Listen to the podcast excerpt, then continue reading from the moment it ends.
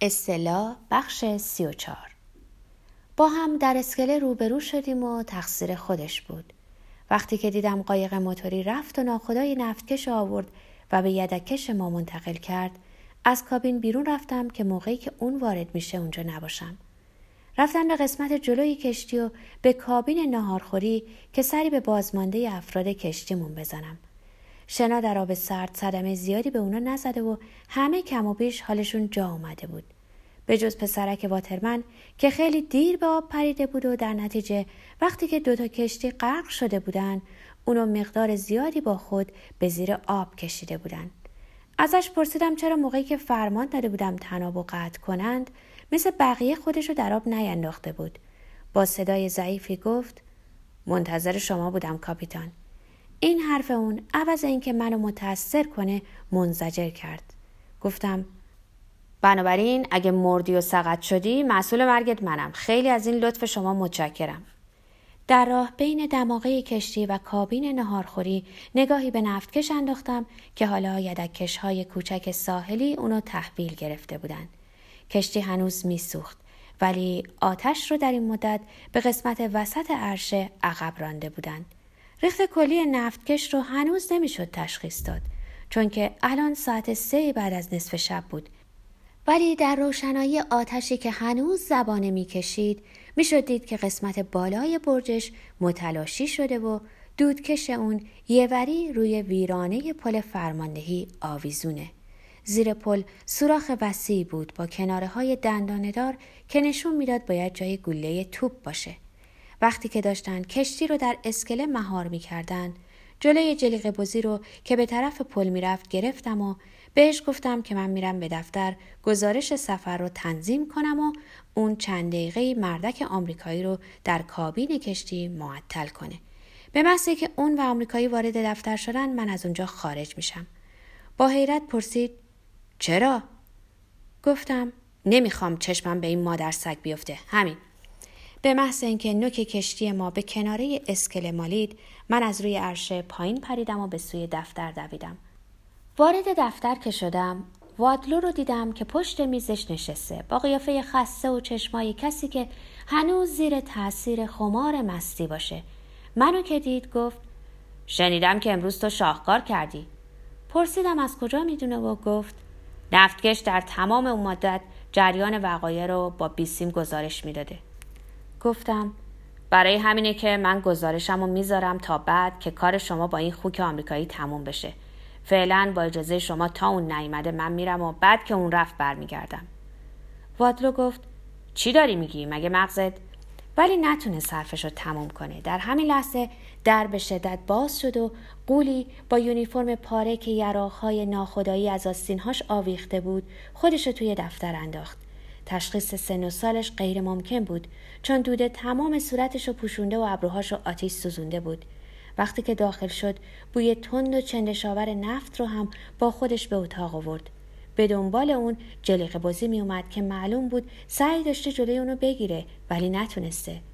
قول تا وارد شد با صدای رعداسا گفت کجاستی ناخدا؟ این ناکس بیباک کجاست؟ نشونم بدین می‌خوام ازش تشکر کنم. این آدم جون منو نجات داد. صداش تنین بوغ کشتی رو داشت. ظاهرا هنوز از شک در نیامده بود. دیدن اون منو از کوره به در کرد. فهمیدم که اگه فورا خودم رو بیرون نندازم دعوا راه میفته خواستم بی سر صدا از کنارش بگذرم ولی بازومو چسبید و داد زد. ناخدای اون یدکش لعنتی تویی؟ از لای دندونایی به هم فشرده گفتم ولم کن نرخر و سعی کردم دستم از دستش بیرون بکشم ولی اون منو ول نکرد. پنجه دست برم کرده و سیاه خودش رو زیر بینی من آورده کف دست رو باز کرد. دستش پوشید از تابلهای ترکیده کثیف بود. گفت دست بده مادر سگ می‌خوام ازت تشکر کنم که جونم رو نجات دادی. دیدن کف دست سیاه و شنیدن صدای رعداسای اون از خشم دیوونم کرد. داد کشیدم ولم کن کل خر. و با تمام قوا لگدی به ساق پاش زدم. مرد آمریکایی زوزه ای از درد و حیرت کشید و دهنش باز موند. حالت بچه ای رو داشت که طول سگ محبوبش ناگهان گازش گرفته باشه. از حیرت اون استفاده کردم. دستم از دستش بیرون کشیدم و خودم از اتاق به بیرون توی تاریکی شب انداختم. در ظلمت مطلق به طرف روشنایی اندک فانوس های ستار شده بلوار می دویدم. حتی یه وجب جلوی پامون نمی دیدم ولی بی پروا می دویدم چون که از پشت سر صدایی می قرید. سب کن کجا میری؟ بیس کارت دارم. صدای پاهاش مثل فیلی که سر به دنبال آدم گذاشته باشه هر لحظه نزدیکتر می‌شد بعد پام به چیزی گرفت و افتادم و پای اونم به من گرفت و با تمام قد مثل درختی بر اسکله نقش بست. چند لحظه گیج بر جا موندم. بعد دستی منو به رو برگردوند و بوی تند نفت نفسم و بند آورد. با یه دست همونطور منو نگه داشت و با دست دیگه آنقدر گشت تا دست منو پیدا کرد. پنجه منو به زور توی دست خودش گرفت. چند دفعه به شدت تکان داد و نره زد. می‌خوام ازت تشکر کنم احمق. مشکرم که جونمو نجات دادی. داد زدم. ولم کن حیوان از روی من بلند شو. ولم کن. و در همین حال سعی کردم با فشار زانو هیکل سنگین اونو از روی خودم رد کنم. ولی اون منو همونطور نگه داشته بود و فریاد می‌زد. من اگه قرار باشه تو رو خفه هم بکنم باید ازت تشکر کنم. متشکرم مادر سگ متشکرم متشکرم. بعد فریادش به قرشی تبدیل شد و دستهایی اونو کشیده و از روی من بلند کردند. چند لحظه صدای تقلای شدید و وحشیانه ای رو شنیدم. مثل اینکه چند نفر بخوان یک گاو وحشی رو مهار کنن. بعد نوار باریک نور یه چراغ جیبی توی صورت من افتاد و دستی دو سه ضربه کوچیک به شونم زد. می‌خواستم باز تقلا کنم ولی حس کردم که دیگه قدرتش رو ندارم. در این وقت صدایی با لحجه آمیانه ملایمی گفت میبخشید سرکار بهتر بی سر صدا همراه ما بیاین. تسلیم شدم و دستی کمکم کرد تا بلند شم. سرم گیج می‌رفت و اون دستشو دور شونه ها انداخت و پرسید حالتون بده؟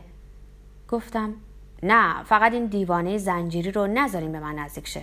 گفت بسیار خوب سرکار حالا لطفا با ما تا مرکز فرماندهی بیاین. البته قضیه فقط یه تشریفات ساده است ولی باید خواهش کنم بدون سر صدا همراه ما بیاین. گفتم باشه فقط نذارین چشم من به این دیوونه بیفته وگرنه خفش می‌کنم. گفت ناراحت نباشین سرکار همه چیز درست میشه. و راه افتادیم. به نظرم رسید که راه دور و درازی رو طی کردیم. در دور دست در برابرم. آستانه دری رو زیر نور ضعیفی می‌دیدم و می‌دونستم که چراغ دفتره. به نظرم محال می اومد که این همه راه رو طی چنین مدت کوتاهی دویده باشم. همانطور که می‌رفتیم حس کردم صورتم کم کم درد گرفته. ولی دیگه نفرتی در خودم حس نمی کردم به جز درد دیگه هیچ احساسی نداشتم. طرف کرخت صورتم یخ کرده بود. دست زدم تر بود.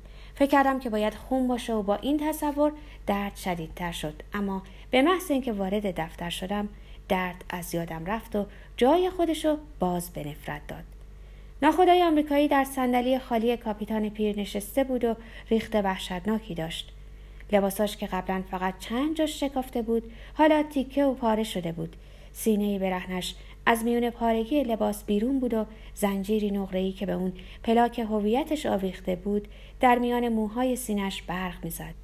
منو که دید دستشو دراز کرد و خواست از جا بلند شه ولی وادلو که پشت سرش ایستاده بود دستشو روی شونه اون گذاشت و نشوندش.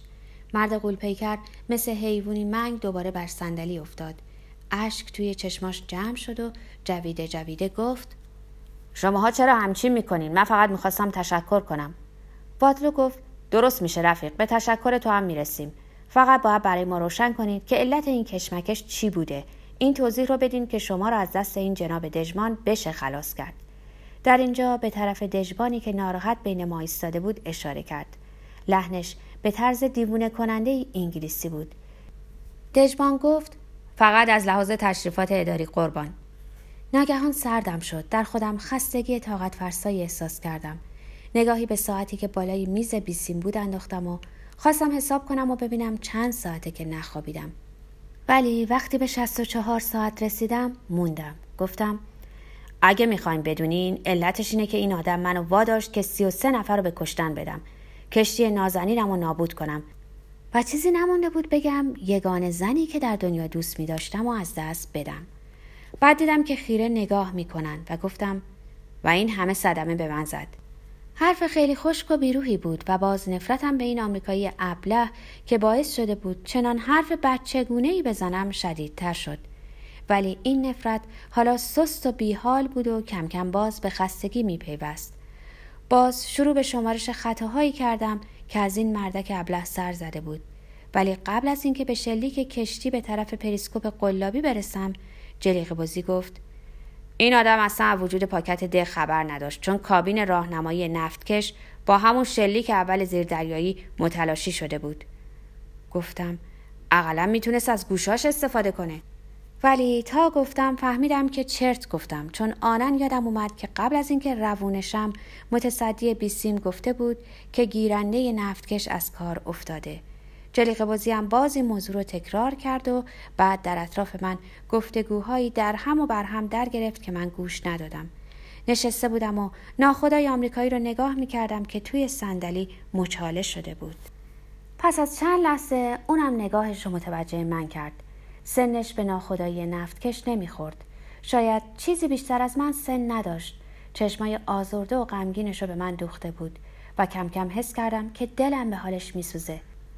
بعد وادلو گفت بسیار خوب حالا دیگه دست بدین. این قضیه تمام به خاطر اونه که بعد از اون شاهکاری که به خرج دادید همگی به شدت خسته این. حالا دیگه دست بدین که بعدش برید و استراحت کنین. باز چند لحظه مردد موندم ولی کسی که به گمونم جلیق بازی بود از پشت سر سقلمه زد و من از جا بلند شدم. با قدم های لرزان به طرف مرد امریکایی رفتم و دستم و پیش بردم. اون دستش رو به سنگینی بلند کرد و دست منو گرفت. با هم دست دادیم و باز اشک توی چشماش جمع شد و گفت بذار چند نفر رو نشونت بدم که تا آخر عمر مدیون تو هستن.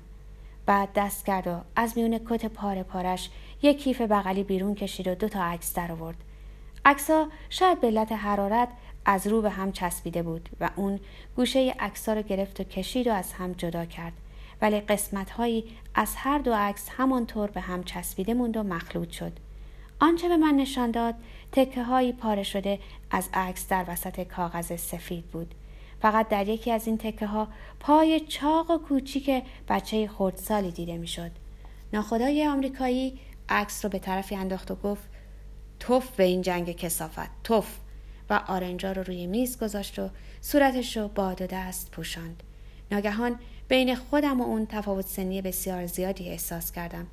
چون دریافتم که از عمر جنگ برای اون سه هفته بیشتر نمیگذشت.